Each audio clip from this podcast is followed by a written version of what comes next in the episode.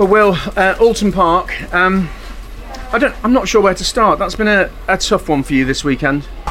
Yeah, no, it has. Qualifying, um, we had a brake issue, um, pad knock probably, and just notorious for this track causing that, and straight on into the into the gravel. So never got a lap in. Started at the back this morning. Actually, a really good race one.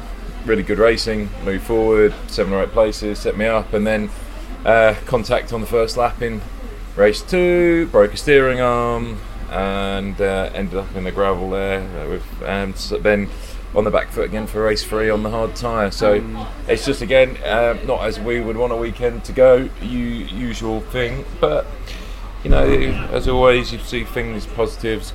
You know, things clicking with the car.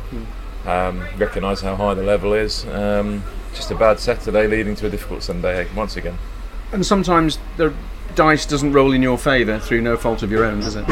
Sometimes, yeah. I mean, look, uh, you could say, well, try and stay out of the contact in the start of race two, but yeah, that's when you're starting from high teens position, then you're trying to get into the point. So you have to you have to put it out there, and unfortunately, um, didn't work for me today.